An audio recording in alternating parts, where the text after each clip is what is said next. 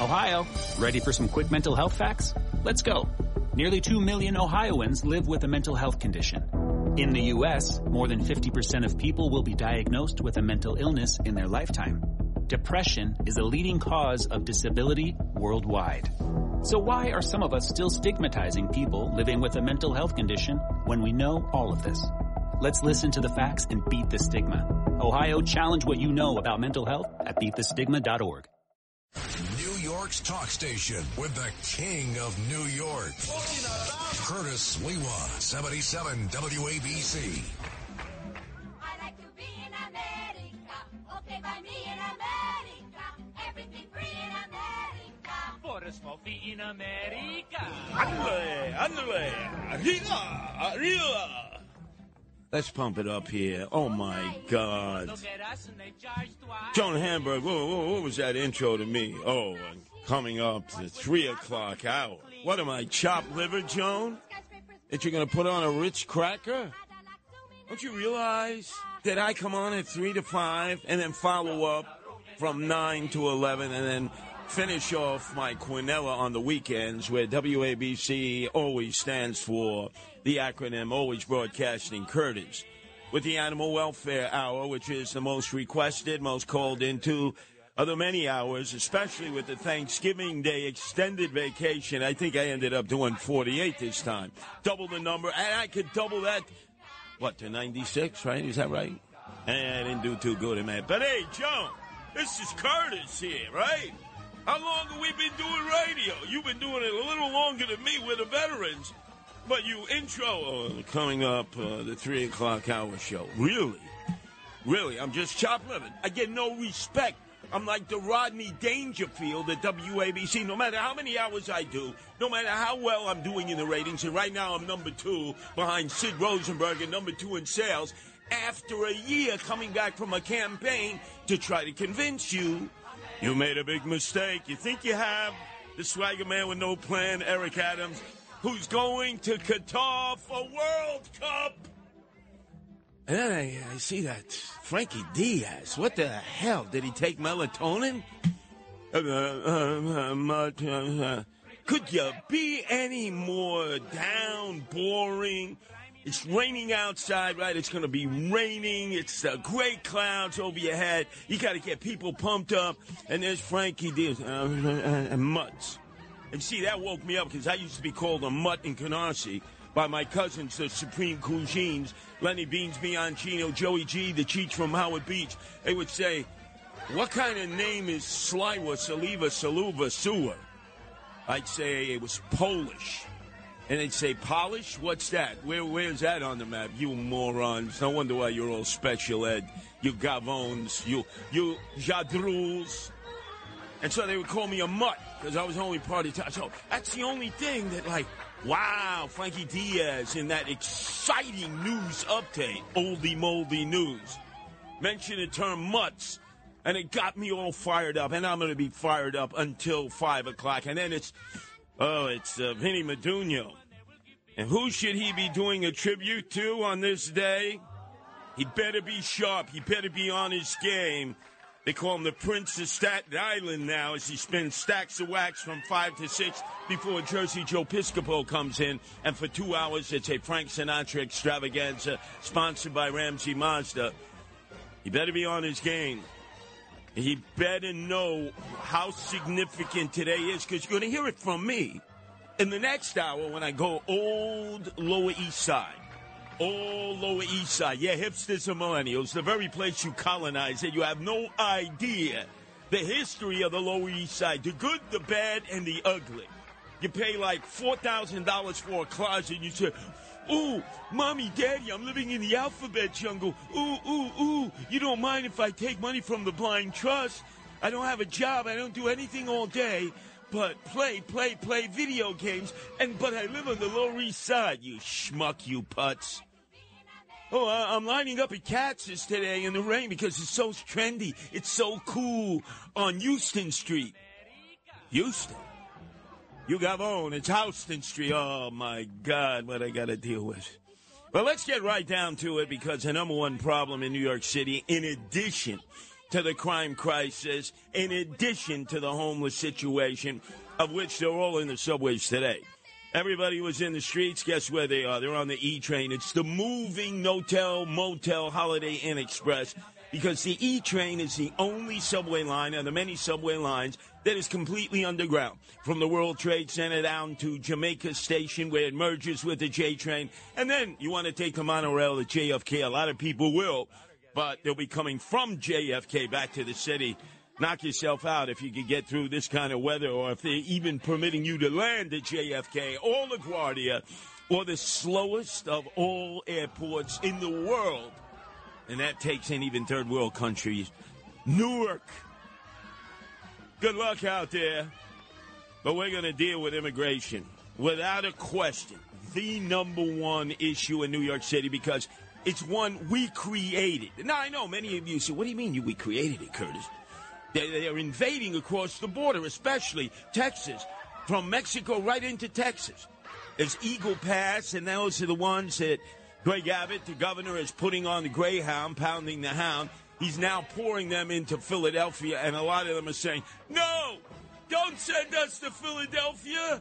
We would rather go to Medellin and Cali and deal with the narco terrorists and the cartels in Colombia. There's too much crime in Philly, and they're jumping out on their way to Philadelphia all along. Oh, I got to go to the bathroom. Okay, the bus driver has to stop. And then all of a sudden, Diego and Sandra are like running and I'm coming back. I'm not going to Philadelphia. The bus driver said Philadelphia freedom. You know, that's where America birthed. And hell no, it's dangerous.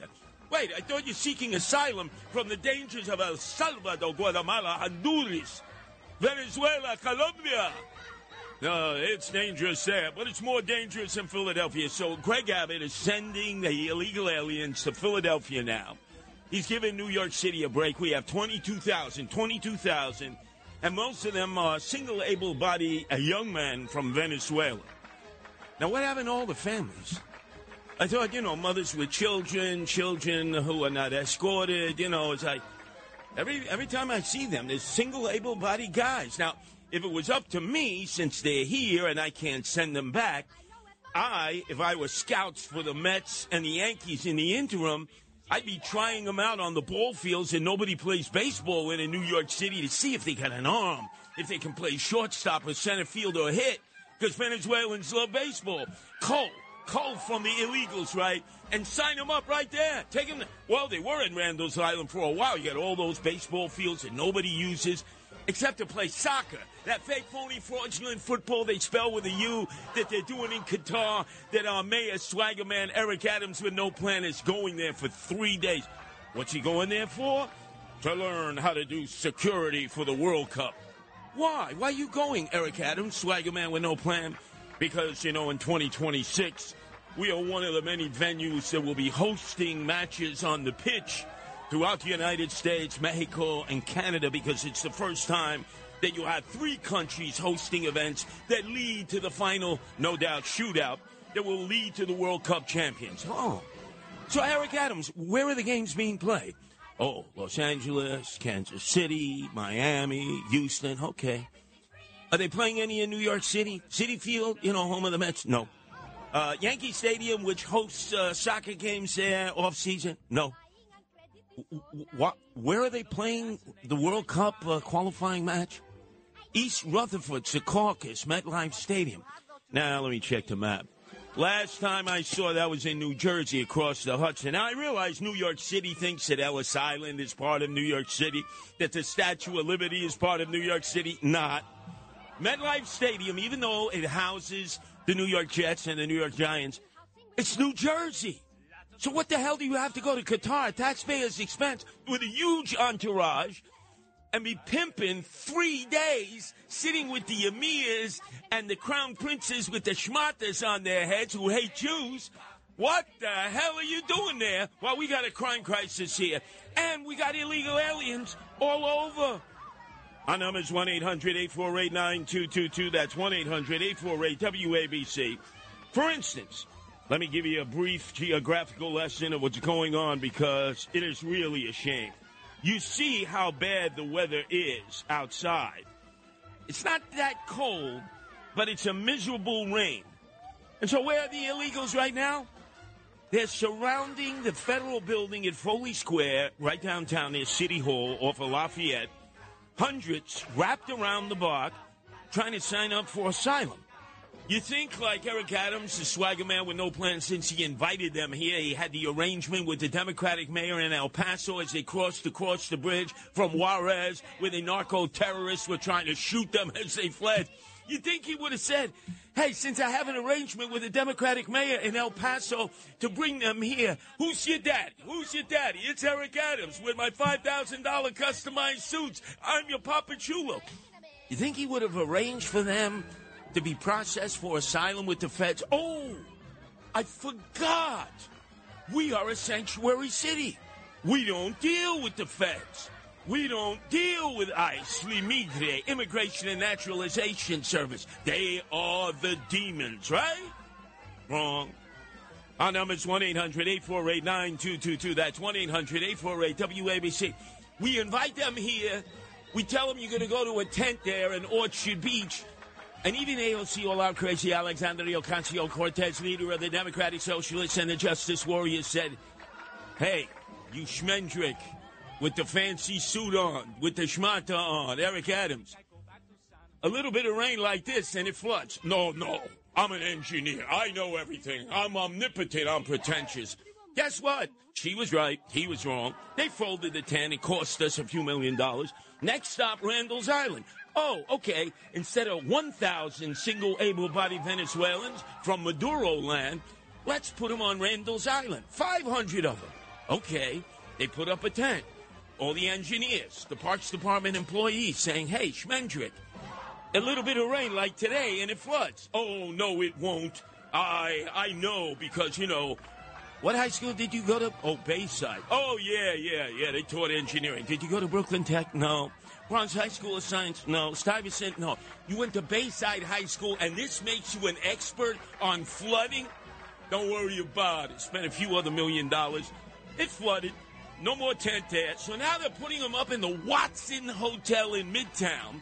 And because we're in the Christmas season now that Thanksgiving is over, guess how much one room costs if you're going to stay, if you're a dopey tourist from Indiana, Iowa, or Ohio, where you have no idea that the rooms that you're booking in the Watson Hotel, that like three quarters of the hotel is occupied by Venezuelans, right? Who want, oh, we got to watch World Cup, World Cup, right? They're out in the hallways, they're running up and down, you know, they're playing volleyball. You're bringing your family in. You say, what the hell is this? I'm paying $848 a night? to be housed with illegal aliens from Venezuela who are saying America's no good. Hey, Hugo Chavez, Maduro, long live Venezuela. Oh my God.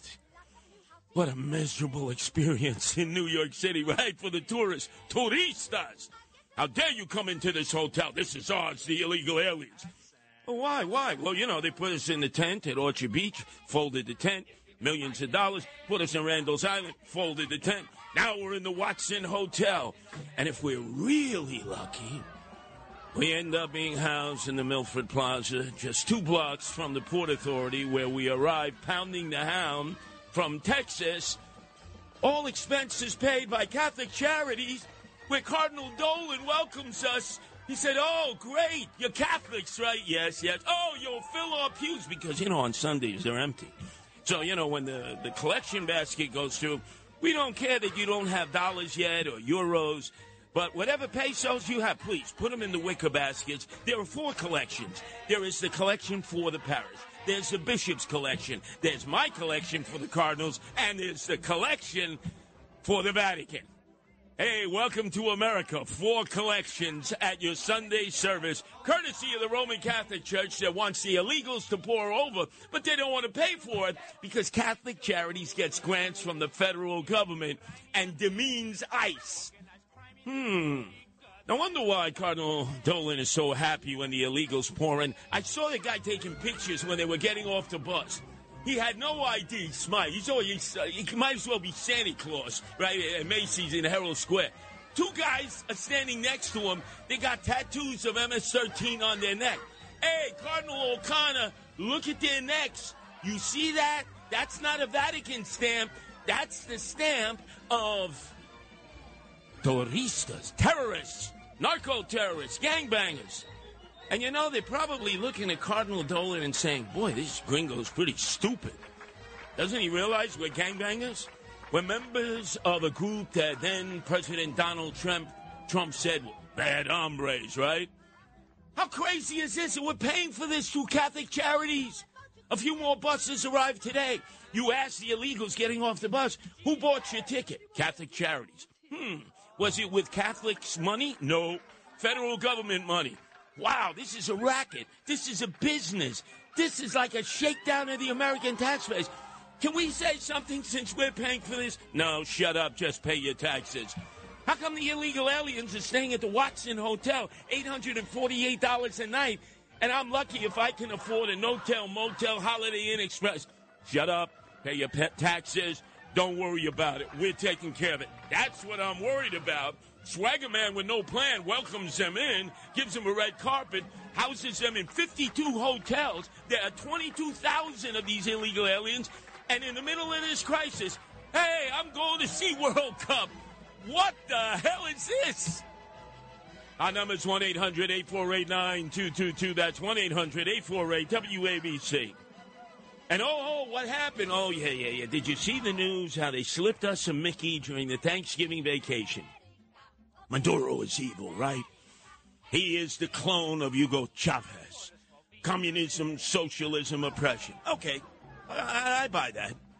Well, now he signed a pact with all of the insurgents in Venezuela decrying human rights violation. Where? In Venezuela.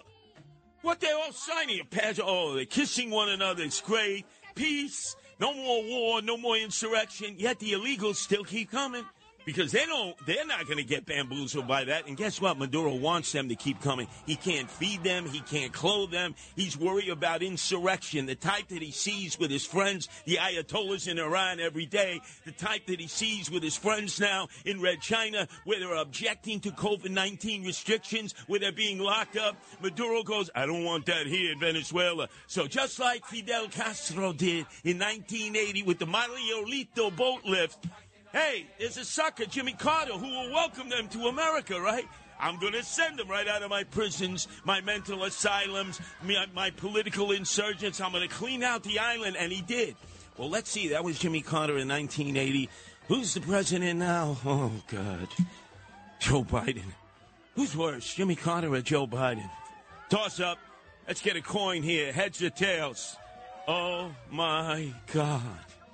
And this is what many of you who flew away, you went down to DeSantis land, Florida, for the extended Thanksgiving Day vacation. You saw Freedom Land.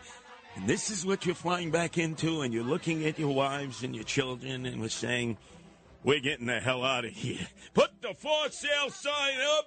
It's time to move to Florida. Georgia. Maybe we can help Herschel in the last second.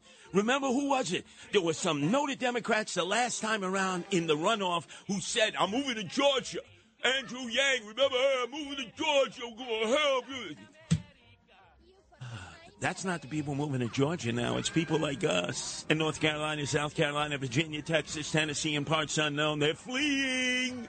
And why are they fleeing? Because they've been told they're not wanted here by first who? Andrew Evil Eyes Cuomo. Remember when he said, Get out of here if you're a conservative or a Republican. We don't want you here. Oh, really? And then naturally, Xerox copy by Kathy Crime Wave Hochul, who said, If you support Zeldin, if you support Trump, if you support Molinaro, Molinaro, he wasn't even a Trumper. Leave New York State for all time. And guess what, Kathy Crime Wave Hochul? Now that you've been elected, the exodus continues. Our number is 1 800 848 9222. That's 1 800 848 WABC. I know a boat you can get. WABC. Talk Radio 77 WABC. Check this out. No one knows New York better. The founder of the Guardian Angels, Curtis Sliwa. You can't compete against that. On 77 WABC.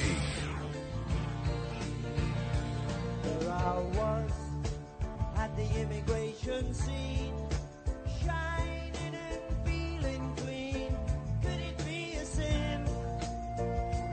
I got stopped by the immigration immigration man said he doesn't know it began. Let me in. Let me in. No, no more. No mas, no mas. We're overloaded. 22,000 alone here in New York City. And they just keep flooding over the border. And then you saw recently what happened. A federal judge struck down the Trump era border policy that allowed law enforcement to swiftly expel illegal aliens caught entering the country illegally. The policy known as Title 42 put on the shelf. And who stood there before the cameras and the microphones? Mayorkas, the czar of Homeland Security. He said, no, no, no, the borders are safe. Uh, don't worry about it, American people. Now, hey, Mayorkas, are you just a liar or are you excessively stupid? Uh, liar. Because I know you're not stupid. You're not like Giggles Harris, Vice President Tsarina of Border Control, who's never been to the border. Or Papachulo, Joe Biden, who welcomed the illegals in when he was debating President Donald Trump, and he said, Who's your daddy? Come on. When I'm your president, right? Come on. And they had the shirts already. Hey, my daddy, Joe Biden, I'm here. Let me in. And man, they're flooding it. They're flooding it. And then that sanctimonious hypocrite, the schmuck, the putz, Chuck E. Cheese Schumer, had a press conference, uh, flush with the thrill of victory, the victory over the midterm elections, that once again he'll be the majority leader. What a shanda.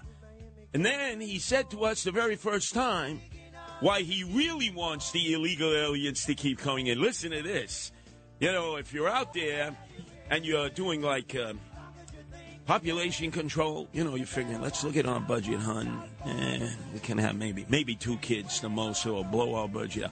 No, Chuck Schumer says because you don't fornicate and copulate enough, because you use condoms, because you're not going to fertility clinics. We don't have enough people, so we need more illegal aliens. Now more than ever, we're short of workers. Uh, we have a population that is not reproducing it on its own with the same level that it used to. The only way we're going to have a great future in America is if we welcome and embrace immigrants, the dreamers, and all of them, because our ultimate goal is to help the dreamers, but get a path to citizenship for all 11 million or however many undocumented there are here. However, how many? It's more than 11 million. What a schmuck, what a putz. The reason we're welcoming in illegal aliens is because you see, Americans, you're not doing your duty.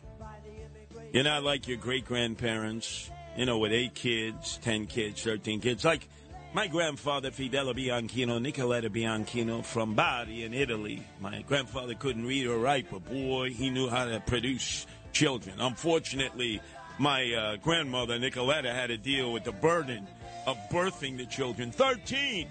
My mother being the last drop. Francesca, the only one born in America. Is that what he's advocating? If families have like 13 kids, 15 kids, you know, uh, instead of deplete the population, which I thought we're supposed to be doing with global warming, climate change. There's 8 billion people on this planet. We can't sustain it. So what does Chuck Schumer do? He flips the script and he goes, Americans, you know, you're not really doing your part. Take those condoms off. Sounded like Clarence Thomas. We'll come after your marital contraception. Shut up, Clarence Thomas. Shut up, Chuck Schumer. You know, you, you talk nonsense. They're intellectually stupid. No. They think we are idiots, that we can't figure this out. We should have more children, and if we don't have more children that we can't support, because then we'd have to go on welfare like a lot of other Americans, then we need illegal aliens to come in. Why? I thought this is the age of artificial intelligence. I'm listening to Elon Musk. Forget about it. You want to go up to the counter of BK and Mickey D's? Pretty soon it'll be Robbie Robot who will be serving you. Danger, Mr. Robinson! What did you say? What do you want on your Big Mac? You want me to supersize your fries? Wow, you're a talking robot. I'm more intelligent than all of you. I would never be standing online at a fast food place paying like $18.50 for cold food. Boy, wouldn't that be great? And you look at him, he's, he's right. No wonder why artificial intelligence is more superior than human intelligence. Yeah, why are we paying $18.50 for cold food? Not only that, food that's going to clog our arteries and lead us to go into the ICU and maybe be dead and buried by the time we're 55. Ah, so we're bringing people in because we need the workers, even though we're in the age of robotics, artificial intelligence, and we're being told by all the uber rich that at some point in the very near future, half the world will have to be given a livable income for sitting at home and doing nothing because we're not going to need them on the assembly line or making Big Macs, strawberry shirts, uh, uh, strawberry shakes, and supersizing the fries. You see what I mean, ladies and gentlemen? You sit back and you listen to both sides of this argument, and you say, you know, they're, they're really they're they're doing the rope a dope on us. The rope a dope. Hey, Orthodox Jews, you're doing your part. That's what Schumer should have said. You're having a lot of kids. Oh, observant Muslims, let me give you a high five. You're doing your part. You're having a lot of kids. The rest of you, you hipsters and millennials, some of you have decided to have no children at all. You are the enemies of our society. We must become a nation of 400 million. We got to become like the Red China. No, we don't want to get that way, like a billion and a half people like India. Really? Do we really want to get that way? I mean, I'm confused. I have vertigo here. I thought the idea is deplete the population so we can preserve the natural resources so we don't have to get on an Elon Musk rocket in the future and colonize Mars and be in a hazmat suit walking around the red Mars surface trying to survive. Because we destroyed Mother Earth because we overpopulated it with 8 billion people. Can somebody please help me here? I'm desperately in need of this. Oh, by the way, the illegal aliens today it's raining. While Eric Adams, Swagger Man, is preparing for his uh, visit to Qatar, it's so important to New York City that we know how to do security. Security for World Cup, you know, at the rate he's going, four years and he'll be out. That's 2025 before World Cup even comes in our area, which is in Secaucus, East Rutherford, MetLife. How about learning to do security in the freaking subways, in the streets, in the parks? That's what you were elected for. Oh, oh, sorry. He's suffering attention deficit disorder. Give him legal Adderall. You know, that's like uh, that's like legal amphetamines. Let him get back on focus. Oh, focus is going and getting customized for his five thousand dollar suits. Our number is 1 800 848 9222. That's 1 800 848 WABC. Up next, the American Civil Liberties Union has a Thanksgiving wish list. They want Joe Biden to free 30,000 criminal illegal aliens who are being held in jails in America waiting to be deported back to their country of origin, nearby in Elizabeth, New Jersey, and downtown in Vesey Street, below the Lower East Side. And you know something? Joe Biden, depending on the last person to mumble and stumble into him, might actually do that. WABC. Check this out. No one knows New York better. The founder of the Guardian Angels, Curtis Sliwa. And you can't compete against that. On 77 WABC.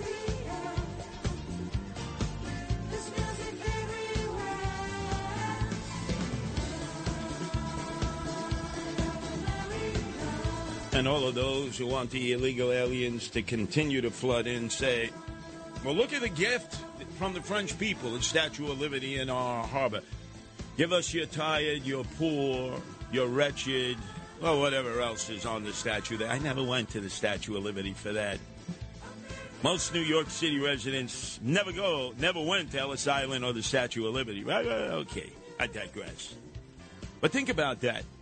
Let me see. I think um, Ellis Island was closed in 1954, which was uh, the year I was birthed. So you used to have to be vetted. You used to be you used to have to have a sponsor, unless you were a boat jumper. There's actually a club, the boat jumpers, that assemble in Garfield, New Jersey, that has its fair share of illegal aliens, Mexicanos. And they get together and they talk about how their grandfathers and great grandfathers, as the ships were coming towards Hoboken, coming towards the port in Brooklyn, along the, the uh, west side of Manhattan, jumped out when they saw the Statue of Liberty and swam, you know, did the Australian crawl in the backstroke to New Jersey. Notice they didn't swim to New York. That's why the Boat Jumpers Club is in Garfield, New Jersey. Anyway, I digress. So let's get back on track. So there's no more Ellis Island. So where do you have to show up with a sponsor? Where does a family member or a friend have to show up and say, I know this man, uh, Juan Valdez, you know, was picking uh, coffee beans in the hills of Colombia. You remember the Juan Valdez commercial, right? I vouch for him.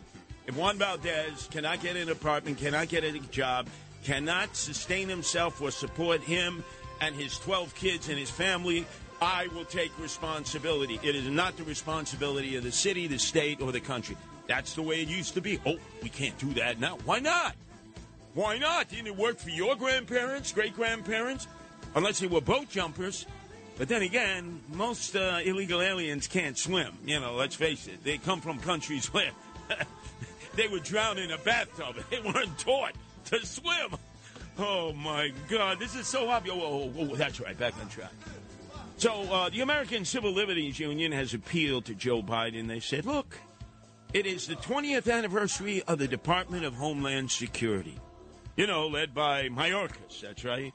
Mayorkas, who stands there every day in the well of Congress and tells us our borders are secure. Now, either he is a pathological liar or he is stupid. I, will bet on the pathological liar. So they want the celebration to include eliminating a program which allows the Immigration and Customs Enforcement, Imigra, ICE, to work directly with towns and cities to help swiftly turn over criminal illegal aliens.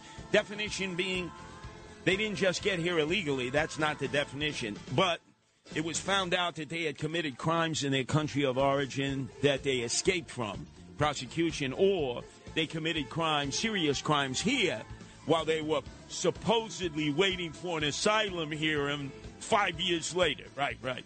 So they want that ICE program eliminated. In fact, they want to eliminate ICE. Now, where did they get that idea from? Oh, slowly I turn, step by step. And on our FM affiliate, WLIR, that reaches out to the east end of Long Island, sitting there in their Cuomo compound, there is Andrew Evil Eyes Cuomo, King Cuomo II, the son of Mario Faccia Brutta Cuomo, King Cuomo I. He is who disgraziato. Next to him is Fredo, right?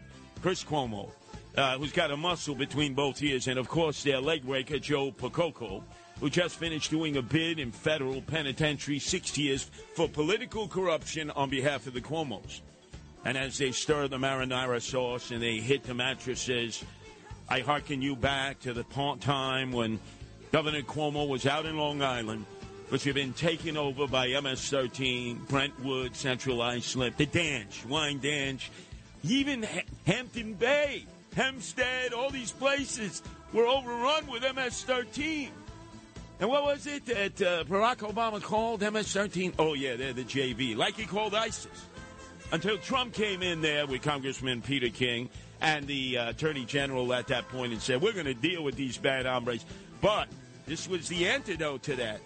I don't forget, Andrew Cuomo. You may think others do as you resurrect yourself like a zombie from the grave. New York State is the state that says we will not cooperate with ICE. They're a bunch of thugs. He politicized ICE. They're a bunch of thugs. We said we will sue them if they violate any criminal laws in the state of New York. Now, what's the difference between what Andrew Cuomo really believes? Because, you know, he hasn't changed his mind on that, no matter what the flim flam man says now. Then the ACU is saying, look, rather than providing any proven law enforcement benefit, these ICE law enforcement collaboration programs have resulted in racial profiling. Local police are emboldened to stop arrests and bring low level charges against people who look like immigrants with the actual aim of helping ICE deport them. Well, what does uh, Secretary Alejandro Mayorkas say about that? He said, We're contemplating that releasing 30,000 illegal criminal aliens, narco terrorists, sex traffickers, drug dealers, gangbangers. There's 30,000 being detained in federal facilities, waiting to be deported to their country of origin. And so the ACLU says, look, this is pragmatic. This is why you got to do it. Because with money being depleted in our budget, ICE should be ending private prison contracts, shuttering abusive detention sites, and supporting community based alternatives to detention that enable immigrants to navigate the immigration system and fairly make their case for protection from deportation. They want to release them all 30,000 of them. And they're telling Joe Biden, do it as a gift to the Department of Homeland Security, to Mayorkas. This way you don't have to be worried about detaining them, feeding them, supervising them, and then transporting them back to their country of origin. Oh my God. and they're contemplating this. They really hate ICE. They hate. They asked Eric Adams, swagger man with no plan. He said the same thing that they're thugs. Now wait a second. Who are the thugs? ICE or MS-13, 18th Street, Trinitarios, the Dominican gang? Aren't they the thugs and thugettes? Not ICE. Aren't they heroes every day? These men and women who go unrecognized, put on bulletproof vests, kiss their families goodbye, and know they may not come back or they may come back severely wounded because these uh, criminal aliens, some of them gangbangers, narco terrorists, they chop off heads in their country of origin. You think they're just going to willingly go when Lemigre shows up, ICE? Hell no! They're going to say, hey, I finally got to paradise, Nirvana. You're not taking me back and dragging me into the belly of the beast in El Salvador, Guatemala, Honduras. I'm going to fight to stay here, ICE. Come get me, huh? I'll melt you down before you take me in. Remember that famous, that famous scene in Sierra Madre with Humphrey Bogart? Remember he's with the federales? The federales say, hey, throw your guns here. Throw your guns here. Give yourself up, gringos. And then all of a sudden, Humphrey Bogart, who is from the Upper West Side of Manhattan, I might add, says, look, show us that you're federales. And then remember the federale said, I don't need to show you my stinking badge. Huh? And then they got into a shootout. Do we forget Sierra Madre? What a great film. Hey, many of you need on a rainy. No, no, not today. You're going to be listening to Curtis Sliwa all day. Don't be watching football. Don't tell me, oh, I had uh, tryptophan, you know, from the leftovers of the turkey, the mash, the gravy. Not, no excuse. Listen to me live and local. I don't want to hear the podcast routine. Enough of that podcast. This is live and local radio, the way it's done, instantaneous. It is the most intimate form of communication. You don't see this on TV. TV, it's all scripted. You don't get this from a podcast. Oh, when was this podcast done? Like nine years ago? Oh, I want to listen to it today. Our number is 1 800 848 9222. That's 1 800 848 WABC. WABC. No one knows New York better. The founder of the Guardian Angels, Curtis Sliwa. And you can't compete against that. On 77 WABC.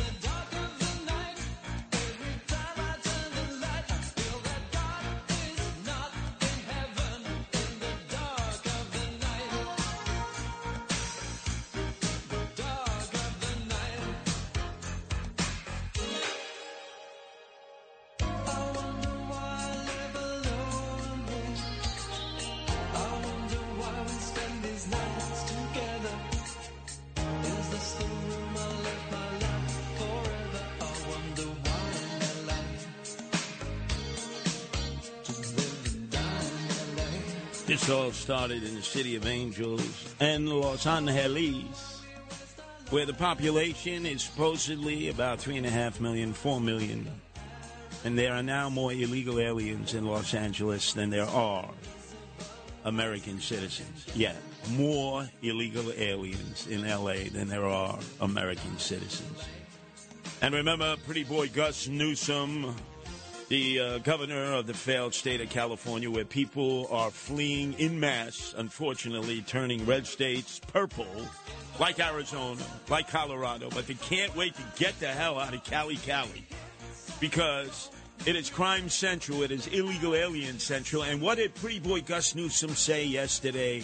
To uh, assuage the fears of the Biden administration. I'm not going to run for president. I'm going to support you for reelection.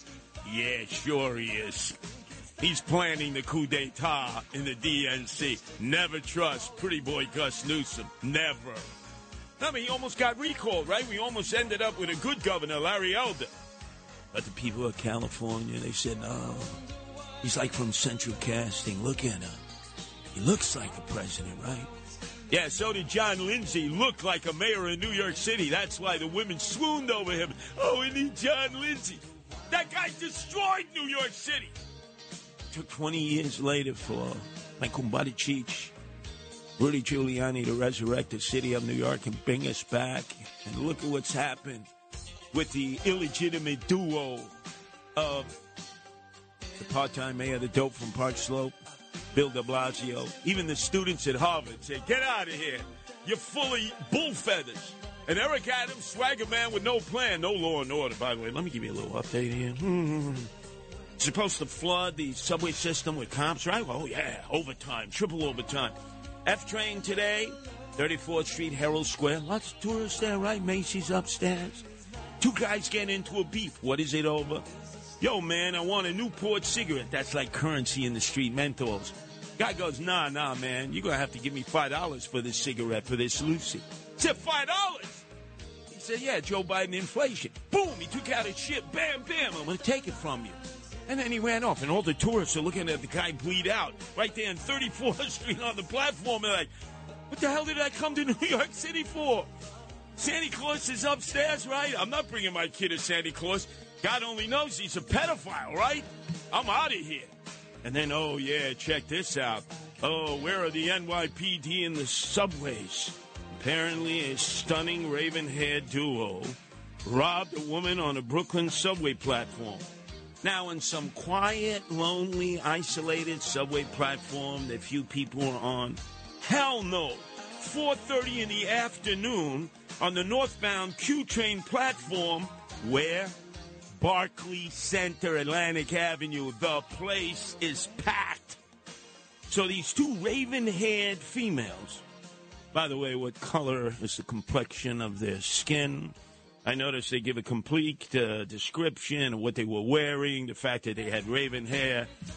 I want to know their color, right? How are we going to help catch them, NYPD, if we don't know if they have olive skin, if they're Asian, Hispanic looking, maybe a dark hue, black, possibly white?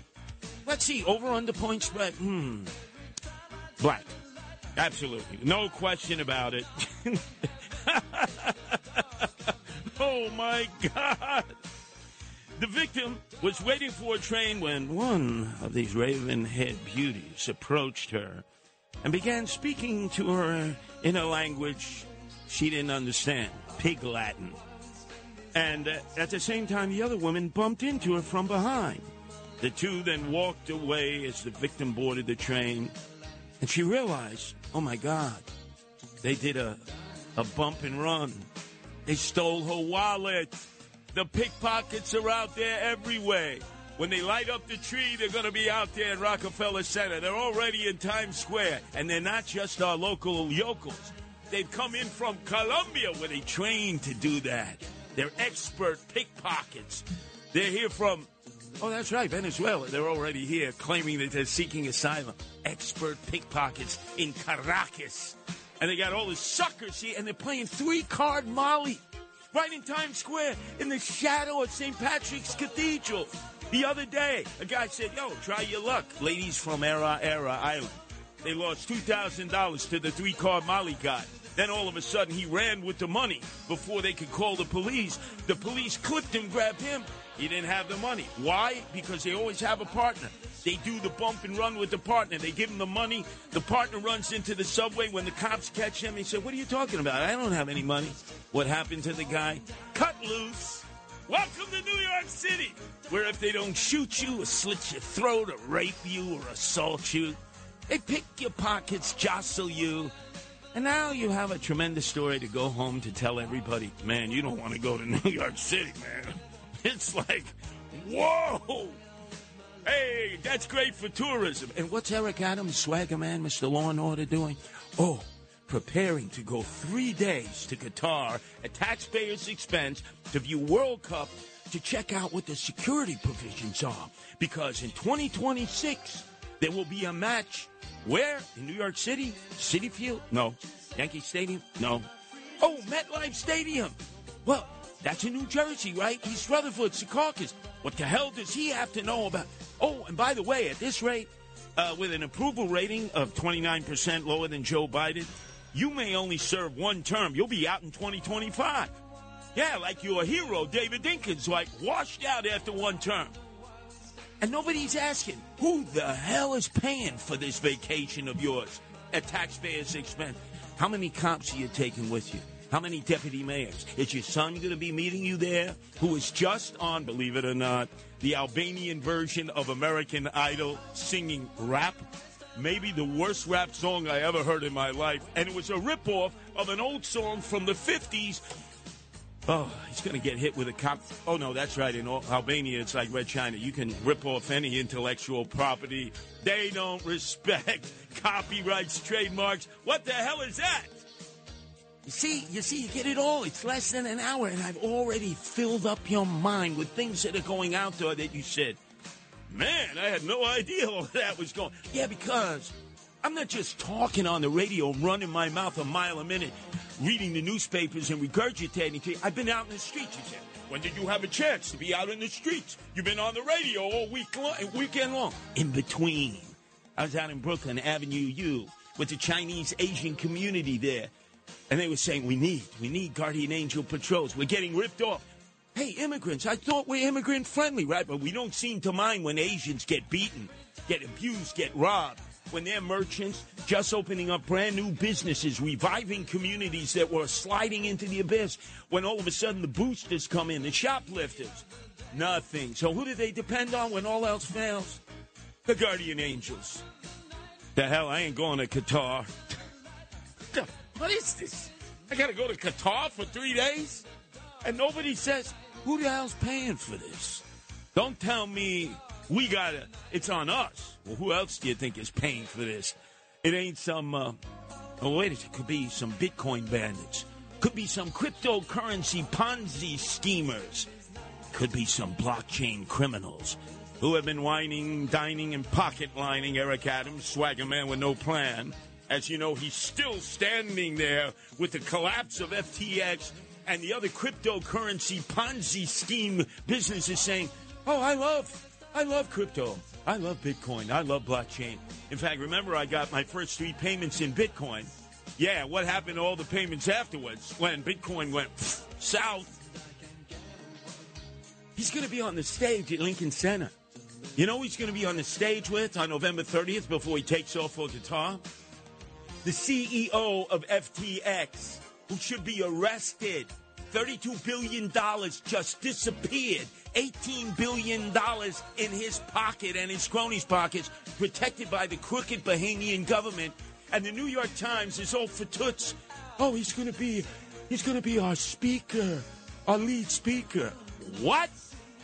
Hey, Eric Adams, you're a former cop, right? You're going to share a stage with him. How about arresting him? How about doing what the great Rudy Giuliani did? Remember Alice Tully Hall at Lincoln Center? It was one of these marches of the dictators, totalitarians, the brutes to the General Assembly meetings every September at the United Nations. Who is sitting there in Alice Tully Hall? Yasser Arafat, head of the PLO. Rudy turned to his deputy mayor and he said, You tell him to get the F out of here now. The deputy mayor went over to him and said, uh, Hey, Yasser, time for you to pack your bags, find a camel, and get the hell out of here.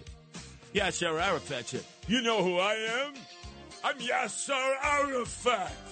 You tell that little pisher, that's right, I know Yiddish. You tell that little pisher of a mayor, come over and throw me out. So the deputy mayor dutifully went back to Rudy. Rudy said, Oh, he wants me to go over there and kick his ass? I'll do that right now. And he created an international incident. But guess what? Rudy kicked out Yasser Arafat.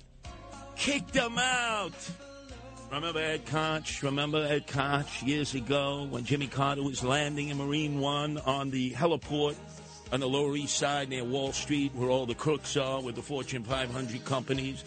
You know, the uh, hedge fund monsters, the Bitcoin bandits, the cryptocurrency Ponzi schemers, and blockchain criminals. Remember how he got off and Mayor Ed Koch shook his hand because he was going to the United Nations to meet with the ambassador to the United Nations who was doing a backdoor deal with Yasser Arafat at that time.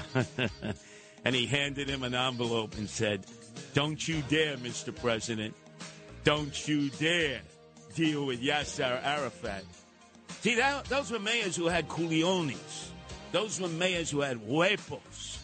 Those were mayors who didn't have cocktail onions, who were ready to confront our adversaries. But I don't know. Eric Adams, swagger man with no plan, will be on the stage at Alice Tully Hall, Lincoln Center, promoting cryptocurrency, Bitcoin, blockchain, with the number one criminal worse than what Bernie Madoff did. The CEO of FTX, who's there at the invitation of the old gray lady, the New York Times. So, with all these problems here in New York City, with all these illegals who have flooded in because who invited them here? Eric Adams, right? Said, "Hey, you're coming through uh, Juarez to El Paso? That's my, that's my friend. That's my uh, homeboy. I'm going to take you here. Twenty-two thousand, and they're lined up around the federal building down on Lafayette and Foley Square in the rain, trying to fill out their asylum papers. What happened? Did Eric Adams forget them? you think maybe you sent some city folks down there to help them with the paperwork? You know, to get them through the process? Man. And who's subsidizing all of this? The federal government? No. Uh, state government, Kathy Crime Wave Hochul? No. Catholic charities? Yes, with our money. That's why Cardinal Dolan has such a big grin on his face, like the cat that swallowed Tweety Bird. Keep coming in. I need you in the pews on Sunday because when it's an English speaking mass, you can roll a Brunswick bowling ball through, and it's nobody but a few widows dressed in black lighting candles. Hey, the Spanish speaking masses, they're packed to the rafters. Amigos, andale, andale, andale.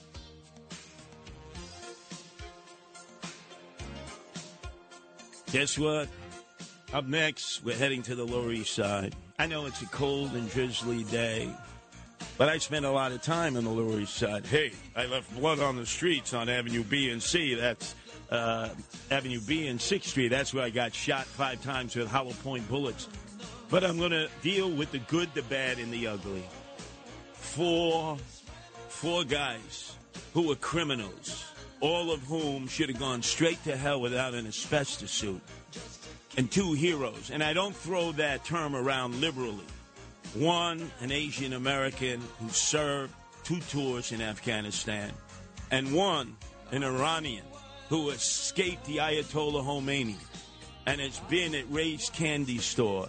He's 90 years old, and they're ready to evict him over my dead body.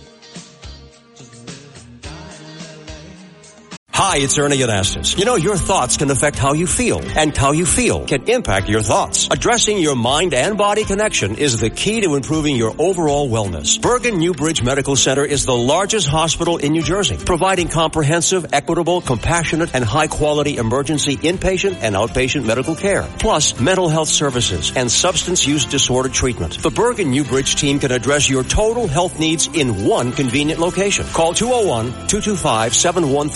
201-225-7130 for an appointment or newbridgehealth.org. New York's talk station with the king of New York. Curtis Sliwa, 77 WABC. Let's play this classic because that newscast by Frankie Diaz was like so old, penicillin is forming on it.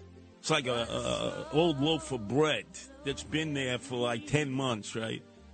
That's like news from two weeks ago. And by the way, he sounded like he had, was had constipation. Like, uh, is this guy taking melatonin? Or maybe it's the tryptophan from the turkey. Wow, what a drag! Here it is. I got the audience pumping and jumping. I got them in a frenzy. I'm filling their mind with information they don't even know about. And he's talking about Joe Biden mumbling and stumbling and giving a turkey a pardon? That's like a week old. This is WABC, the number one news station, news talk station in America. You know how Barack Obama called ISIS JV, right, in MS 13 JV? Frankie Diaz, JV, not ready for prime time, right? Hey, Jimmy Olsen, why don't you go out and get some Adderall? That's a legal form of amphetamine. I realize there's a shortage of Adderall. You need a prescription. But man, you got to pump up the volume. And you see, we start this hour. It's a look at the Lower East Side, which is colonized by so many hipsters and millennials in what used to be the alphabet jungle, where you had abandoned buildings, dope fiends everywhere.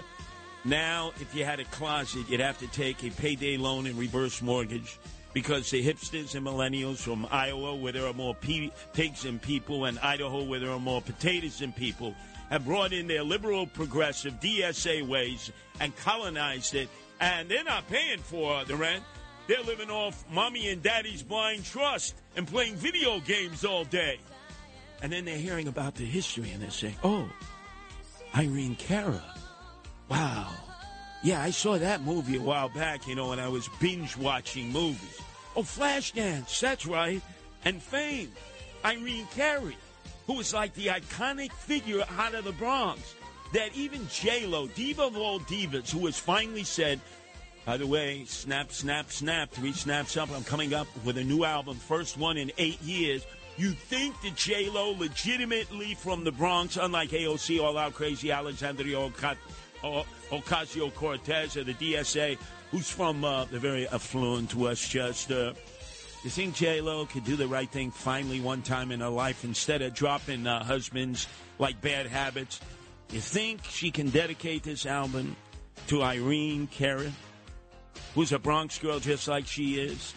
Hey, I mean, let's face it. Jenny on the block, grew up in Castle Hill, went to Preston High School in the neck, legitimately the Bronx. But other than Mariah Carey, it's like the biggest diva of all times. Let's do the right thing, Irene Cara. I remember seeing her in the streets of the Lower East Side when I lived there on Avenue A in St. Mark's Place before they shot me up full of lead. And she would be walking around, and I mean, she was like a goddess back then. She was the club queen. She was the singer that people like J Lo and Mariah Carey and even Blondie all looked at and said, "Wow, I want to be just like Irene Cara." Unfortunately, passed away in Miami Beach just yesterday, and that's why we're doing this tribute to her. Hey, Prince of Staten Island, let me hear that music. Come on, I need that. That's music for my soul. It gets the rhythm going. Vinnie Medina, Prince of Staten Island, follows at five, right? Protege of uh, Cousin Brucey. Vinny, I better hear some tributes to Irene Cara, or I will come across the Verrazano Bridge and punch your schnoz right down your throat. I don't want to hear it's just 60s or 70s. I want a tribute to Irene Cara today, whether it's Flashdance or Fame. Think he think he could do that within an hour? You think? Because Jersey Joe Piscopo can't do that. It's the Sinatra extravaganza sponsored by Ramsey Mazda from uh, six to eight, and then it's uh, Deana Martin, you know, with a tribute to her father, Dean Martin, you know, from uh, from Ohio. That's right. He's not, not a local guy, Dean Martin. No, no, I know he sang Volare. Okay, I got it. But he came over from Steubenville with Jimmy the Greek. Yep, yep. And they established their reputation. He became a rat packer. And then guess who's back? Yours truly, Curtis Sliwa, 9 to 11, which I fill you up with everything that occurred between 5 and 9, and then I top it all off. It's a cherry on top of the banana boat with uh, the Animal Welfare Hour with my gorgeous wife, Nancy, animal uh, rescuer par excellence, sitting at home with our 18 rescue cats, all of whom would have been destroyed, killed, if not for Nancy and other rescuers who spend their life removing them from the gas chambers of our animal control, our animal shelters in New York City. Yeah, within 72 hours, if you sacrifice an animal, for instance, and I call it sacrifice, you surrender an animal. Know this if they cannot foster them out, if they cannot find them a home of their own, they put them in a gas chamber. Dead. Somebody actually wanted to go on a vacation. They surrendered their cat that they had had for 12 years. Surrendered their cat. They couldn't find somebody to take care of the cat. And guess what? Animal control executed that cat in 72 hours. There's a blind cat right now that Nancy's trying to get who was, again, sacrificed because when you voluntarily give your animal to animal control, understand these are not no kill shelters. 72 t- two hours later, they don't find a foster care, they don't find someone to adopt. They kill the animal, huh? So don't. Don't be surrendering your animals. Hopefully, Nancy will be able to retrieve the blind cat. But they're telling her, oh, well, you know, it's a holiday schedule. I bet you it's not a holiday from executions, right? I bet you that gas chamber is operating. And you know, it's attached to the shelter. So these poor animals that are in their cages, dogs, cats, and other animals, they can smell that. That's why when you go visit them and you're thinking of possibly adopting them and they're banging themselves in the cages and they're, they're crying, whether they're meowing or barking, they're basically, it's, it's a call of desperation. They know. They have the instinct. They know they'll be executed. This has to stop. Look, our owner operator, John Catsimatidis, started this when he ran for mayor in 2013. He had the first mayoral platform that said we should have no kill shelters in New York City. And then when I was lucky enough to run, I carried on with that tradition. But then we're paying millions of dollars to kill, kill the animals who are our friends, who are our family members, who are distraught. Imagine in weather like this, there are some who have to survive out in the streets. And then they're picked up, they're surrendered to animal control. And you say, that's good, they're in a shelter, right? Good for 72 hours. And then that's it, lights out. We'll carry on with that tonight at 11. I had to get that off my chest because, you know, everyone is so grateful for Thanksgiving, grateful for everything they have. They don't think about those furry little creatures, God's creatures. You know, Mahatma Gandhi said something very poignant. He said, A society that does not take care of its animals will not take care of its people. Look, homeless people I saw in the subways today on the E train, emotionally disturbed peoples roaming the subways. We don't take care of human beings. So, what makes you think we're going to take care of our animal friends, our animal family members? We don't. Think about that as we sort of whisk our way into the Christmas holidays. Do not surrender your cat. Do not surrender your dog. You're surrendering them into an execution chamber. Contact us. We'll figure out a way to find them a home of their own at guardianangels.org, the Guardian Angels Animal Protection Division that my uh, wife dutifully uh, operates 24 7, 365. Don't do that. I understand why some people feel that they have to do it. They're sick, they're elderly, they don't have enough money to feed themselves. They figure, oh, I got to s- surrender my family member, my furry friend. Don't do that. We'll help you.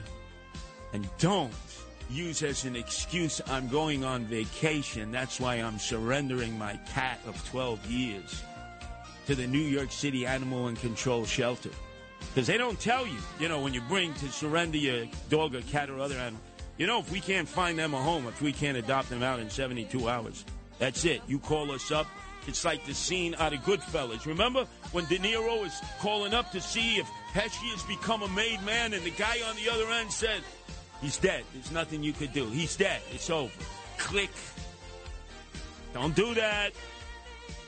You know, when it's time for you to go through the pearly gates, you're going to have that written, whether it's Hashem's, the Book of Life, or it's JC. They're going to say, You surrendered your family member of 12 years only to be executed, and then that furry little creature is going to be on the other side of the pearly gates going meow, meow, ruff, and all of a sudden, uh, St. Peter's going to say, We got a special place for you, pal. Get ready. Get on that elevator. You're going straight to hell without an asbestos suit. And then we'll be playing the Trammps' Burn Baby Burn.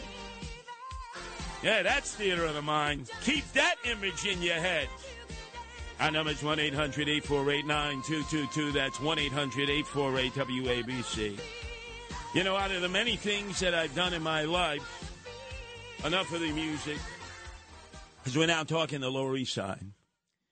And there were four crooks in the Lower East Side, none of whom are with us any longer, thank God. And they probably had to enter that elevator and go straight to hell without an asbestos suit. Who are those individuals? Oh, well, come on. It should be obvious to you. You've probably seen enough of the A&E or History Channel documentaries about Meyer Lansky, Bugsy, Bugsy Siegel, and Lucky Luciano. And the man who just recently joined them in the bowels of hell, the former Speaker of the Assembly of the City of New York, I call him the Hyman Roth and Meyer Lansky of Democratic state politics, Sheldon Silver. And uh, he had been released from Otisville, the camp. He didn't do time in the prison. No, no, no. He, they had him in a camp.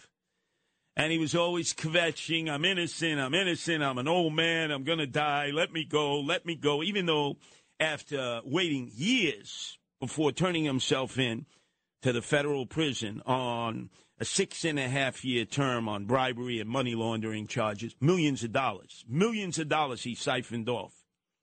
And he was found guilty. It's very difficult to get a jury of 12 to find you guilty, especially when you have good lawyers, as obviously Shelley Silver did twice.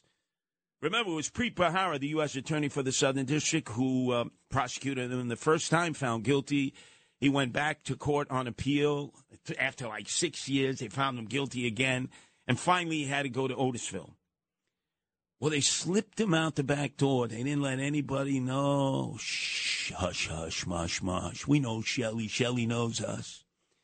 But the Altacock uh, down in the Lower East Side tipped me off, called me, hey, Curtis, guess who got released from Otisville?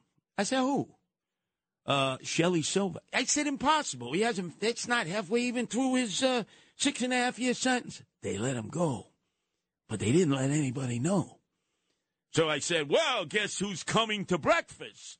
We're going to sit down for a little brunch. And remember, Shelly Silver, only dairy. He didn't have meat products. You know, he was at Ratner's there. He held court.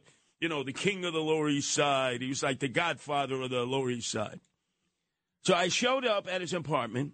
He lives in the co-ops down in the Lower East Side.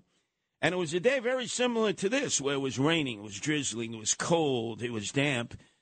But I was hell bent on finding Shelly Silver and I walked into the foyer, the lobby, and I looked up and down, and I closed my eyes, and I said, Hashem, I'm a righteous Gentile.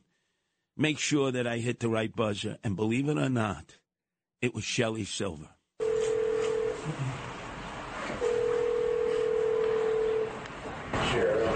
Yes, Shelley? Yeah. Yeah, this is Curtis Sliwa, Shelley. I'm just making sure we're supervising to make sure you're in your apartment, Shelley. Yeah. All right, you're not going to go anywhere, right, Shelley? Nope. All right, you, you know, you belong back in jail. You should be in Otisville. Thank you. All right. Take care. Uh, thank you. And guess what? The next day, it hit all the media, and all of a sudden, the federal officials said, How did he slip through the cracks? He got wine down the pocket line, you screws. And so they went to pick up Shelley, took him back to Otisville to fill out his term, and he died. And you know, went straight to hell without an asbestos suit. And today, the New York Daily News, as its lead story, talks about the millions of dollars that Shelley Silver stole from cancer patients. Stole. And the way he did this as the most powerful Democrat in Albany at the time, more powerful than Mario Faccia Brutta Cuomo had been, more powerful than Andrew Evil Eyes Cuomo, son of Mario Faccia Brutta Cuomo had been, more powerful than any Democrat as Speaker of the Assembly, is he was a steerer. So what would happen is there would be people who had asbestos poisoning, whether they uh, worked with asbestos, or let's say they lived out in New Jersey. If you've ever been to Manville, they had the biggest factories for asbestos. All of them closed. They're all Browning fields now. I mean, maybe centuries before anybody can actually occupy those lands any longer. And people would end up with this degenerative cancer disease that would not only be debilitating, but would lead to a horrible death. Now, Shelley Silver's not a doctor. He's not even a lawyer is a steerer. So just like if there's a traffic accident out in the street, right, a fender bender, and some guy just pops up and he looks at you and says, fake it. You know, like all of a sudden, you know, you can't move your neck, you know, you need an ambulance. Here's a card of a doctor. Here's a card of a chiropractor. Here's a card of a lawyer. They all work together. They all will file for insurance. Don't worry about me. Oh, thank you. Don't. Uh, they're going to take care of me. You know, they're going to they're going to piece me on. I'm a steerer. This is what I do for a living. I steer cases to crooked doctors, chiropractors, lawyers who have this cabal in which they milk the insurance companies and everybody else's insurance go up. So just fake like, oh, you can't move. Oh. And then all of a sudden, they'll write the paperwork out. You're incontinent. You're impotent. You're having nightmares. You can't function. You can't leave the house. In fact, you uh, you, you, have vertigo. You you you you. you You've lost your manhood, your womanhood. Don't worry, they'll fix up the word. You get a nice settlement. Hey, the lawyers get like forty percent. The doctors, don't trust me. Oh, you're such a good Samaritan. What is your name? Don't worry about my name. Except Shelley did this on a higher level. So this doctor at Columbia University who is considered an expert in mesothelioma, a very degenerative cancer disease, would steer the patients to Shelley. Now, he's the assembly speaker, but they could have a second income. And he would then steer them to, at that time, the most prestigious firm that existed for one reason only, and that was basically to milk the system. Weitz, and Luxenberg. So it's three way. Goes from the Dr. Taub at Columbia University to Shelley. Shelley makes the calls to Weitz and Luxenberg, and he goes, And how much do I get for this? Cash on the barrelhead. He made millions, millions from cancer patients. Read about it in the Daily News today. And all of you who were pissed at me like Dov Hikind. How can he do this to an Orthodox Jew? He's one of our people. He davens every Saturday down there in the shul. I don't care if you're a Jew or a Gentile. I don't care if you kiss trees and you hug the Blarney Stone. If you're a criminal, you go to jail. Whether you're a black kid who sticks a gun in my back and steals $5 on the subway, which is happening every day now, or you're a white collar thief like Shelly Silver and you took millions, you go to jail. And that may not have even been the worst of what he did. You know, a lot of people assume, you know, there are these tropes out there, these stereotypes that every Jew is rich. You know, if they if you don't see that they're rich, they got the shekels stuffed in their mattress. Well, guess what? There are a lot of poor Jews out there. And there's a group out there called the Met Council. And for years, the leader of the Met Council was a guy, Rapfogel. Every time I'd shake his hand, it was like a cold fish. I knew this guy was a crook right down to the marrow of his bone. For two decades, they referred to him as the Prince of the Jews. Who was he?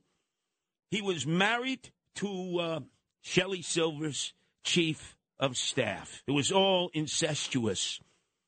A woman named Judy Rapfogel. Shelley would steer money into the Met Council from the assembly. Okay. But this guy, Rapfogel, would steal the matzo balls out of the soup. When the feds raided the apartment that he shared with his wife Judy. They went right to the closet because they had a confidential informant. He had boxes, shoe boxes full of cash, a million dollars that he ripped off from those poor Jews. And you know what his wife, the chief of staff of Shelley Silver, Judy said? I never knew he had money in the closet. That was a marital closet. They shared the bedroom. She's as much as a crook as him, as much as Shelley, who got kickbacks. Now, that was never proved. But I know. And that's why I went after Shelley Silver. And uh, tough noogies, all of you out there, Dov Hikind, Orthodox Jews, I don't care who you are. People who served with him in the assembly, you are who you associate with. You can't extricate yourself from them. If you knew he was a thief, in this case, robbing poor old Jewish people or stealing money from corrupt doctors to corrupt insurance companies, that's a double shanda. I'm proud of what I did. Read today's Daily News, all of you who are accusing me of being an anti Semite. If you're a crook, I don't care who you are, I am going to pursue you until the ends of time. Check this out. No one knows New York better. The founder of the Guardian Angels, Curtis Sliwa. And you can't compete against that. On 77 WABC. Fab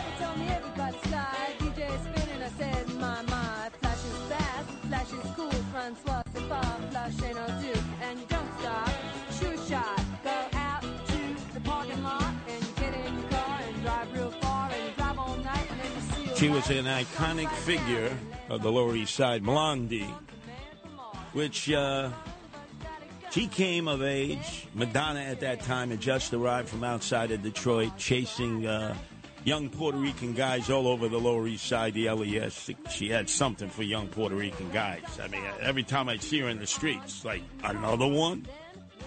But Blondie actually dominated the um, subculture of the Lower East Side. She would walk around, you know, she paid no mind to nobody. She had her nose in the air like she just didn't care because she was the ultimate diva at that time.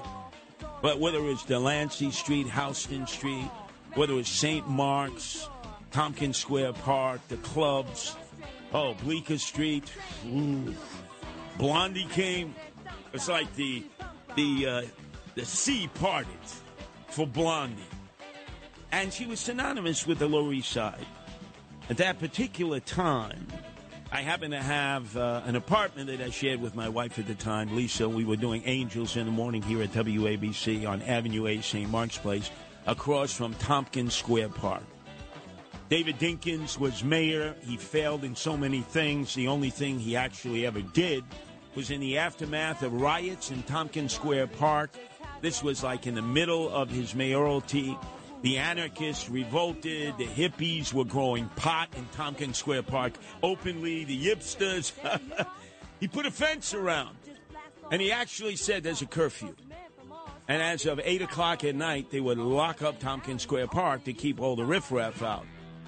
And uh, I would watch this from across the street because there was a little sort of uh store beneath us, one store, uh, one floor, a little roof, and that was right next to the apartment. Nobody ever broke in. Crazy, right? You're going to break in, I'm there, I'll kill you. But there was an Iraqi downstairs stirring the garbanzo beans to make the hummus. That is the nastiest smell in the world. So I would go downstairs because sometimes they wouldn't close the back door and it would waft its way up. And I mean, it twirled every hair in my nose, the smell of simmering garbanzo beans. Now, this tells you how our geopolitical attitudes and friendships or hatreds affect what goes on in our city. So I walk in there. It's an Iraqi woman, Iraqi man. Uh, The woman did all the work. The man is just sitting there, right, smoking a cigarette. You could smoke cigarettes at that time, drinking Turkish coffee. And there's a picture of Saddam Hussein on the wall. That's when he was our friend. Remember, that's when he was going to war against the Ayatollahs, the war of attrition, and we were supporting him. And then all of a sudden, and remember, Ronald Reagan, undercover with Ollie North, was selling TOW missiles through the Israelis to the Ayatollah, to the Iranians, and then we use the cash to support our war against the Sandinistas of Daniel Ortega, who's still there as a dictator, imprisoning all of his people. His wife is the vice president, and we were supporting the Ronald Reagan led Contras. Remember? Remember all that? There's a picture of Saddam Hussein up there. I'm like, what the? That's when he was our friend. Like Muammar Gaddafi. Remember Muammar Gaddafi? Uh, our friendly anti Semite and then our enemy anti Semite. Uh, we do that in this country. Likewise for Saddam Hussein. I said, lady, could close the back door. I mean, you know, you're simmering. She had like pots of garbanzo because at that time, the, the young people of the Lower East Side, oh, we got to have my hummus. Hummus is like, a, oh my God, it's like Oh, it's what Viagra is now. If I could only have some hummus on my unleavened bread, maybe I'll actually be able to fornicate and copulate. So they'd be stuffing their mouths with this hummus.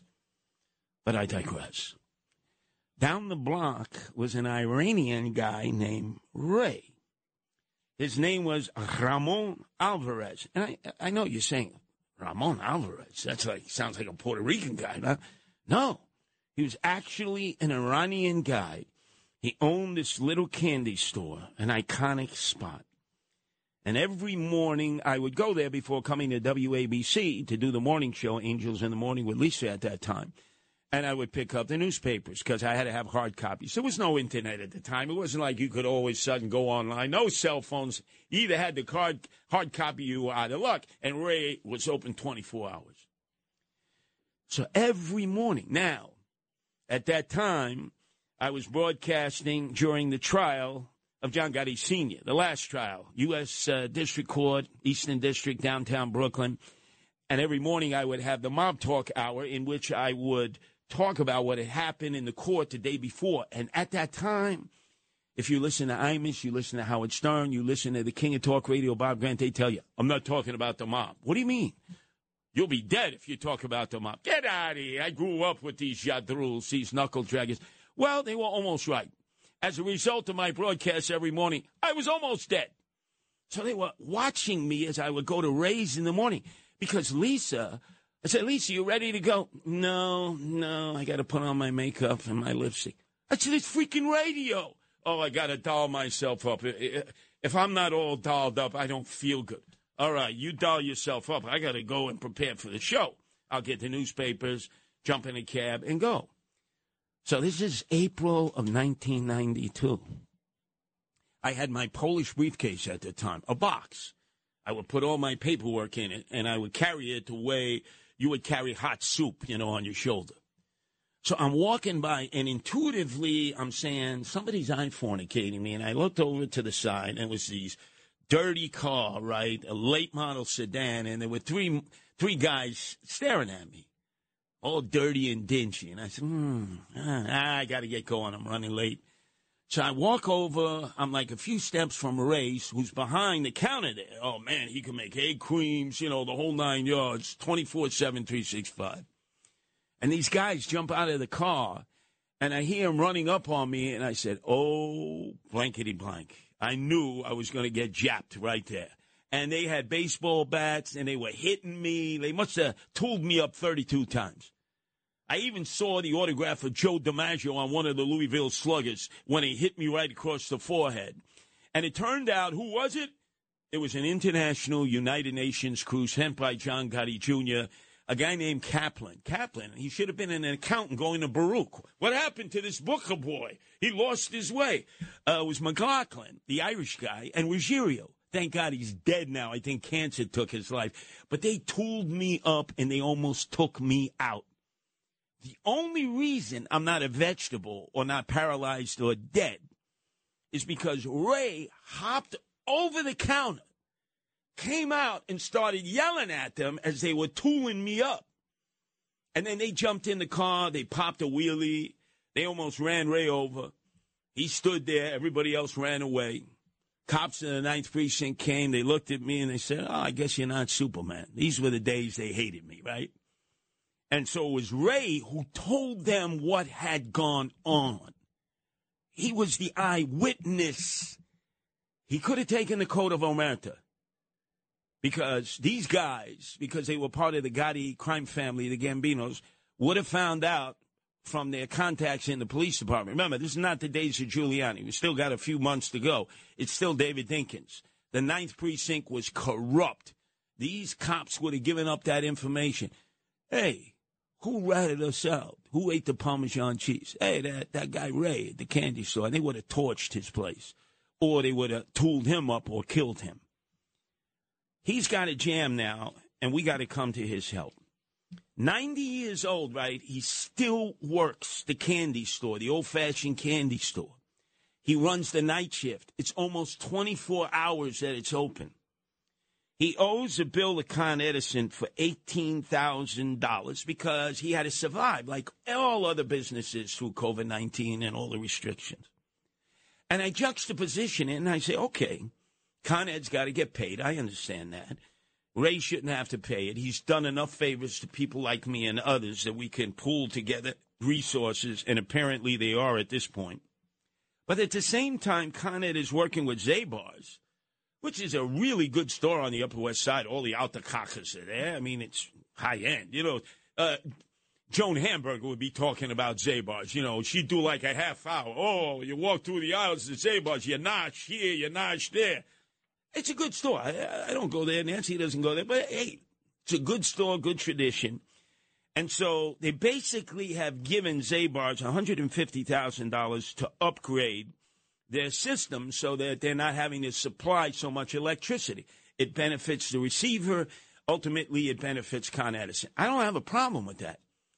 But if they could do it for Zabar's, and they know that Ray's is an iconic candy store there, in which this guy, I mean, I might not be alive if not for Ray, or I might have been a paraplegic, or I might have been just a vegetable.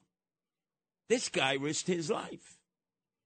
He was willing to go down on the paperwork of the Ninth Precinct when the mob controlled different elements of the police department. Remember, the 12 hour luncheons that John Gotti Sr. had with the Altadonna, with Santucci, the DA of Queens, right? And with the local police. They had their hooks into the cops. This is before Giuliani. He said, no, no. And I, I talked to him afterwards. I said, look, this is my beef. He said, no, no, no, no. They can't do that. They can't do that in our neighborhood. And that's when it was the alphabet jungle. Dope fiends everywhere, burned out buildings, guys basing up, doing free base and putting their legs out the empty windows and just staring off into space. That's when Belushi and the crew would come down from Saturday Night Live, their after parties, and they'd be doing cocaine on 11th Street between C and B, and everybody knew it.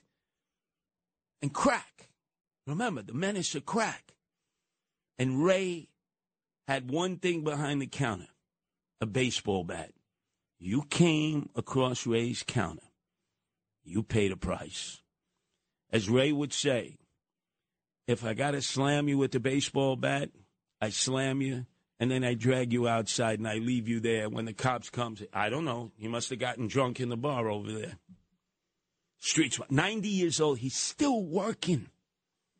We got to make sure that Con Edison does the right thing. They got to get paid because a lot of people owe Con Edison money because they couldn't pay Con Edison all during COVID 19. I'm not suggesting that Con Edison not get paid, but you got to suggest if they could help Zabar's curtail their bills, and that's the right thing to do for both, they should be able to work with Ray. And we in the community who have benefited from Ray being that iconic person at that candy store right off of Avenue A, St. Mark's, should just walk a little south. We really got to come to his aid.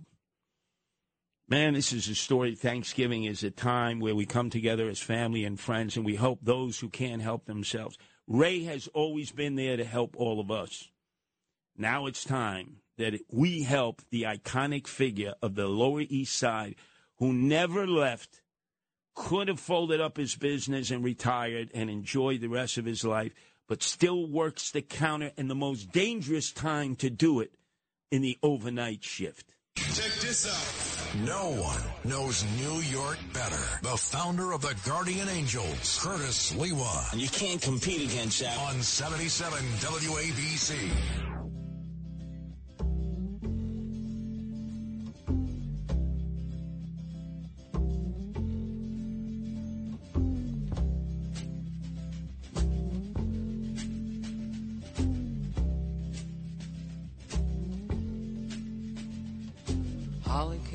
Miami, FLA. Hitchhiked away across USA. Plucked her eyebrows on the way, shaved her legs, and then he was a she. She says, Hey, babe, take a walk on the wild side. Hmm. Said, Hey, Lou honey, Reed, take a walk on the who made his side. bones in the Lower East Side, but also always had a shaft in his arm. He was he was a mainline shooter, drugs, heroin. You'd see Lou Reed on avenues A, B, C, D with the rest of the dope fiends. And yet, he was able enough times to sober up, dry out, and create music that was synonymous with the Lower East Side against all odds. And in fact, this song became a commercial hit. He never wanted to do any kind of commercial radio. His uh, label said, You got to do this song. Come on, Lou. This is you. This is about transgenders, transvestites. This is like what the Kinks did in the 70s. Remember? Remember the song? That was a number one song. This song was a number one song. So we act like transgenders, transvestites, transformers, uh, non binary. No, we went through this in the 70s. The Kinks, Lola. I said, Hey, babe, See, listen to this. All right. Huh. What's he talking about, huh? Think about it. This is in the 70s. He's talking about transvestites, transgenders. Yeah. So we've been through this before. And he just happened to be a survivor, but a lot of dope fiends knew Lou Reed in the empty buildings on Avenue D when they were shooting galleries, when they would line up for the P dope man who would come in, and they had the fanny packs in the front. They had the glassine envelopes of heroin on one side, and they had the money they would keep on the other side of the fanny pack, and they'd have their security, and the lines would go around the block, and people would wait there for hours just so they could go upstairs to the abandoned buildings into the shooting galleries. Lou Reed was one of them. But I want to tell you, there was a young Asian man who was growing up in the Lower East Side at that particular time. Uh, his name was Lester Chang. And you know, it's incredible. We've seen the rise of Asian Americans uh, throughout our country, and especially here in our tri state area and city. You know, Asian men, Asian women who are like, it's almost like they're walking in the footsteps of the Jewish community who used to tell their kids, hey, put that, uh, you like that pigskin? Hey, you like the Hazara? Hey, you, you, you know we're playing football or basketball. You need to study. You need to become something that we weren't. We came over, we couldn't even speak English. We didn't even have two yen to rub together. He came from that kind of background. And I notice now, as I look upon the city, and I did extraordinarily well in getting Asian and Chinese votes uh, against Eric Adams. I actually won the Chinese and Asian votes for the very first time for Republicans because I think I understand the people a lot better than the other politicians do. But I look around and I see that Asian American men who have dominated now academics for like 40 years, all of a sudden are relegated to the sidelines. They're not part of the seminars. You look at this this seminar that's being held by the New York Times, where they're inviting the Udi Scrazia, CEO of FTX, right? I say, well, where are the Asians? Oh, well, we got to invite them from mainland China. Those are our enemies. I'm talking about American Asians. They never do that. And there always seems to be a stigma that they're too quiet, they're too ugly, you know, they work, they gamble, they don't represent anybody but those people in their community. That's not true. That that whole stereotype is imploding now. And it's best seen in Lester Chang. Now you say, who is Lester Chang? Lester Chang uh, grew up part of his life in Brooklyn, went to Midwood High School. You know went to Midwood High School? Our own Sid Rosenberg, who's who's number one in the mornings. In fact, I'll be with him tomorrow talking about a very dear friend of ours named Tom Sullivan, an assemblyman who won his race against a Democrat out in the Rockaways in Broad Channel, fair and square. He beat this Pheffer Amato fair and square, and the Democrats are trying to steal the election.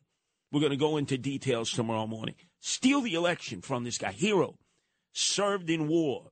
served in peace, has been an iconic figure with the Sullivan family out in the Rockaways. Even the Democrats, they don't have a bad word to say about Tom Sullivan or the Sullivan family. And you've heard um, Sid extol their virtues. He's been a lifelong friend of them for years. And they're stealing the election. They're doing the same thing to Lester Chang. Let me tell you his story. Two tours of duty in Afghanistan in the war, war hero. Always promoting Chinese American service in the military, proud member of the American Legion on Canal Street, fought to get funds to repair the monument that is in Chinatown that is in decay, that is falling apart in tribute to the thousands of Chinese Americans that served in World War One, World War II, the Korean War, the Vietnam War, etc. And so he lived uh, on Rivington Street for a while. And then, unfortunately, three years ago, his wife passed away. And then he was summoned to Brooklyn, where his 95 year old mother lives in the house that he was raised in when he went to Midwood. His mother, unfortunately, like a lot of our parents in the latter years, is suffering dementia and Alzheimer's, so he's the primary caregiver. So he went back to his home. Like I went back to Canarsie before my grandfather, Fidel Bianchino, died, before my father, Chester, died, before my mother, Francesca, died. Right? This is what, this is what children do. So he decided while he's living in Brooklyn, caretaking for his mother, he's going to run for office, the assembly there, in a district that this guy named Abbate Jr., Peter Abbate Jr., 36 years, poster child, right, for term limits. Been there long enough.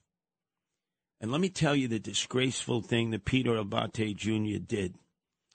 It was a 9 11 commemoration.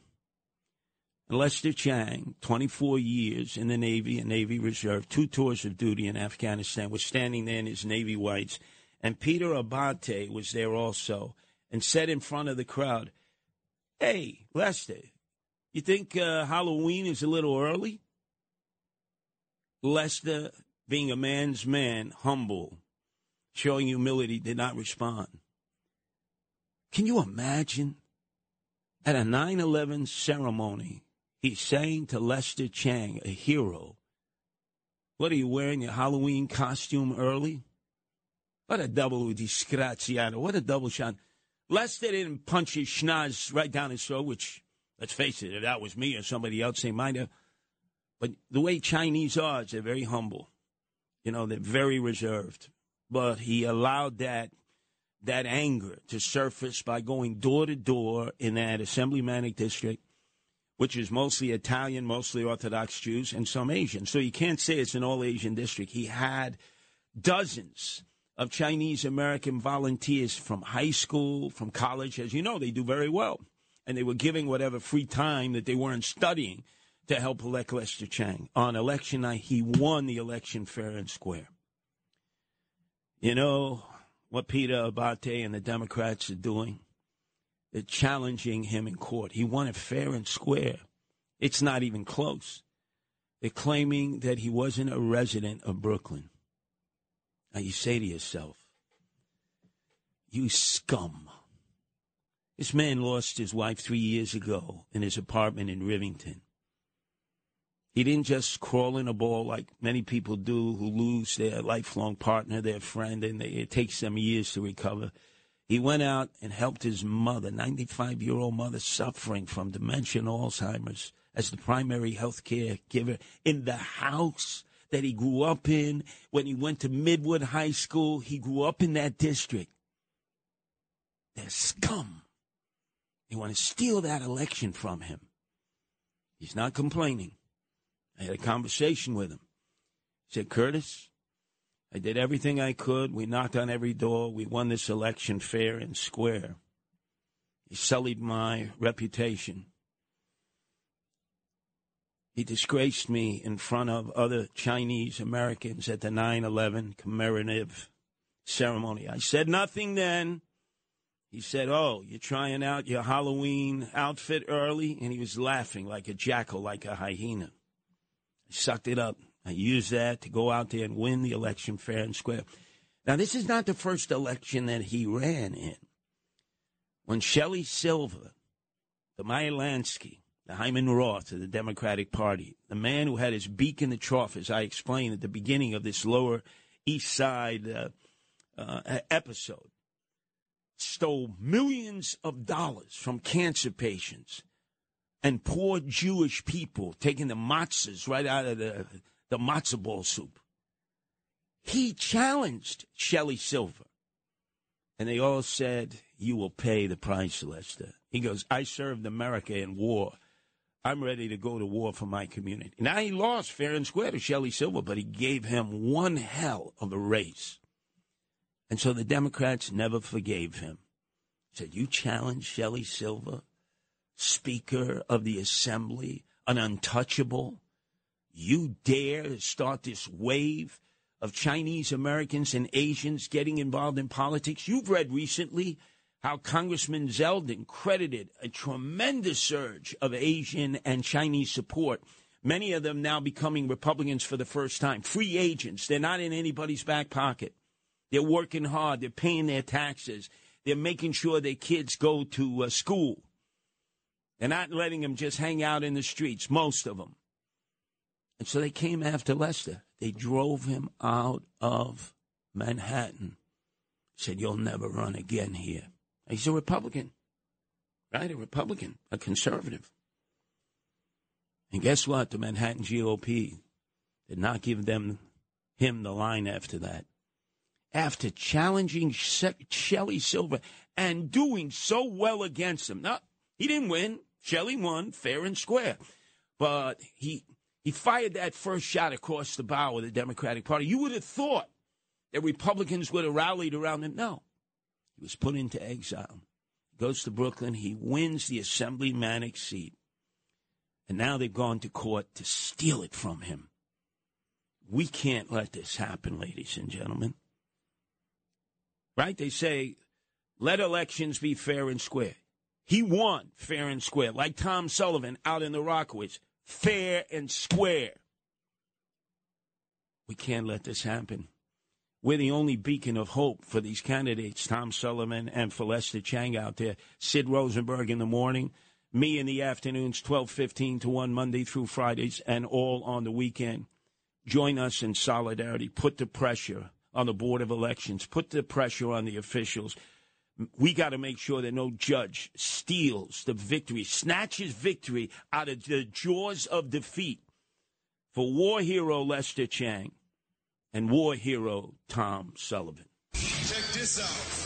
No one knows New York better. The founder of the Guardian Angels, Curtis Sliwa. And you can't compete against that. On 77 WABC.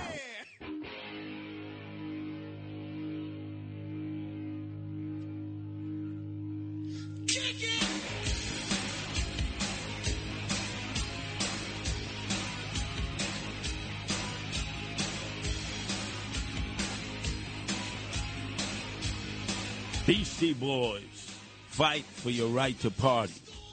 This might as well be the anthem of the swagger man with no plan, Eric Adams, who's off to party three days in Qatar at World Cup with his fancy schmata suits. But also, Beastie Boys, three Jewish Booker boys came out of NYU graduated violets, hooked up with Russell Simmons of Def Jam, and became the number one rap group ever, top 40.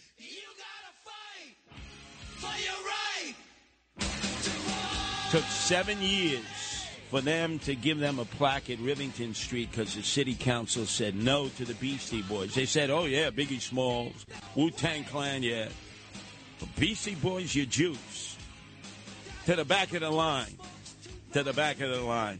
What a, what a shanda.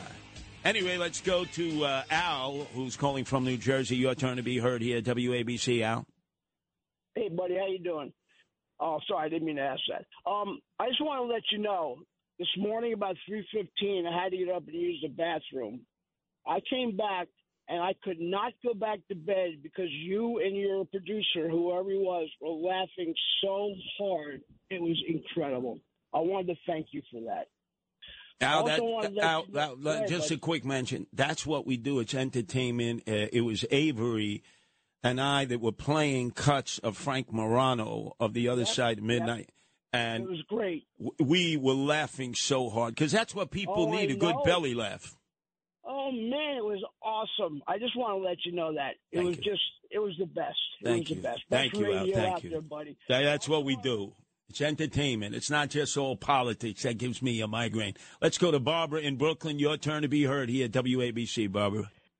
Uh, my hero, Curtis Sliwa. Listen, uh, I heard what you were saying about the animals, you and your wonderful wife. I have tears in my eyes because what you said is so true. It breaks my heart to see what ha- what's happening, what does happen to them. I was raised with cats and dogs, and my children were, and my family to this day have rescue cats and dog.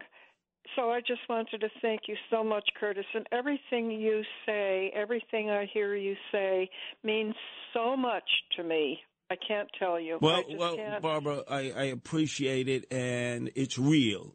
It's from the heart, and it's based on experiences.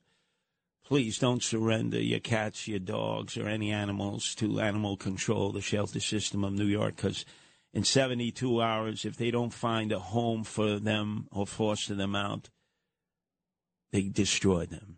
They euthanize them.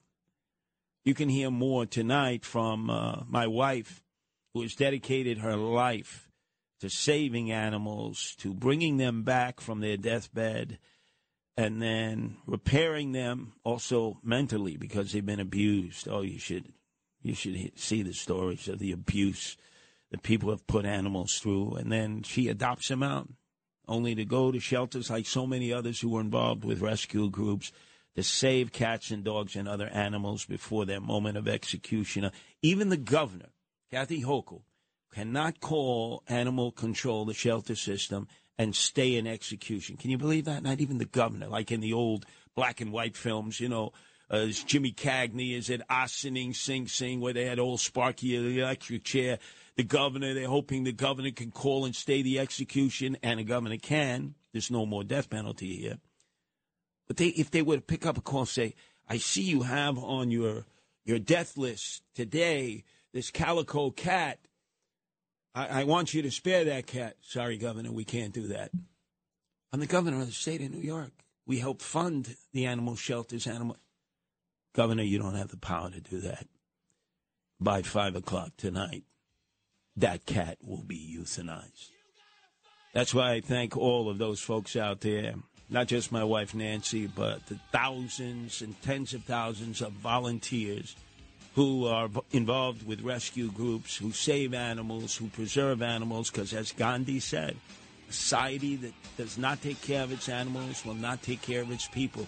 Look at our homeless people. Look at our emotionally disturbed. Guess what? I'm going out and bringing more news information, and I'll be back at 9. Stay alert, stay awake, and you're not going to sleep.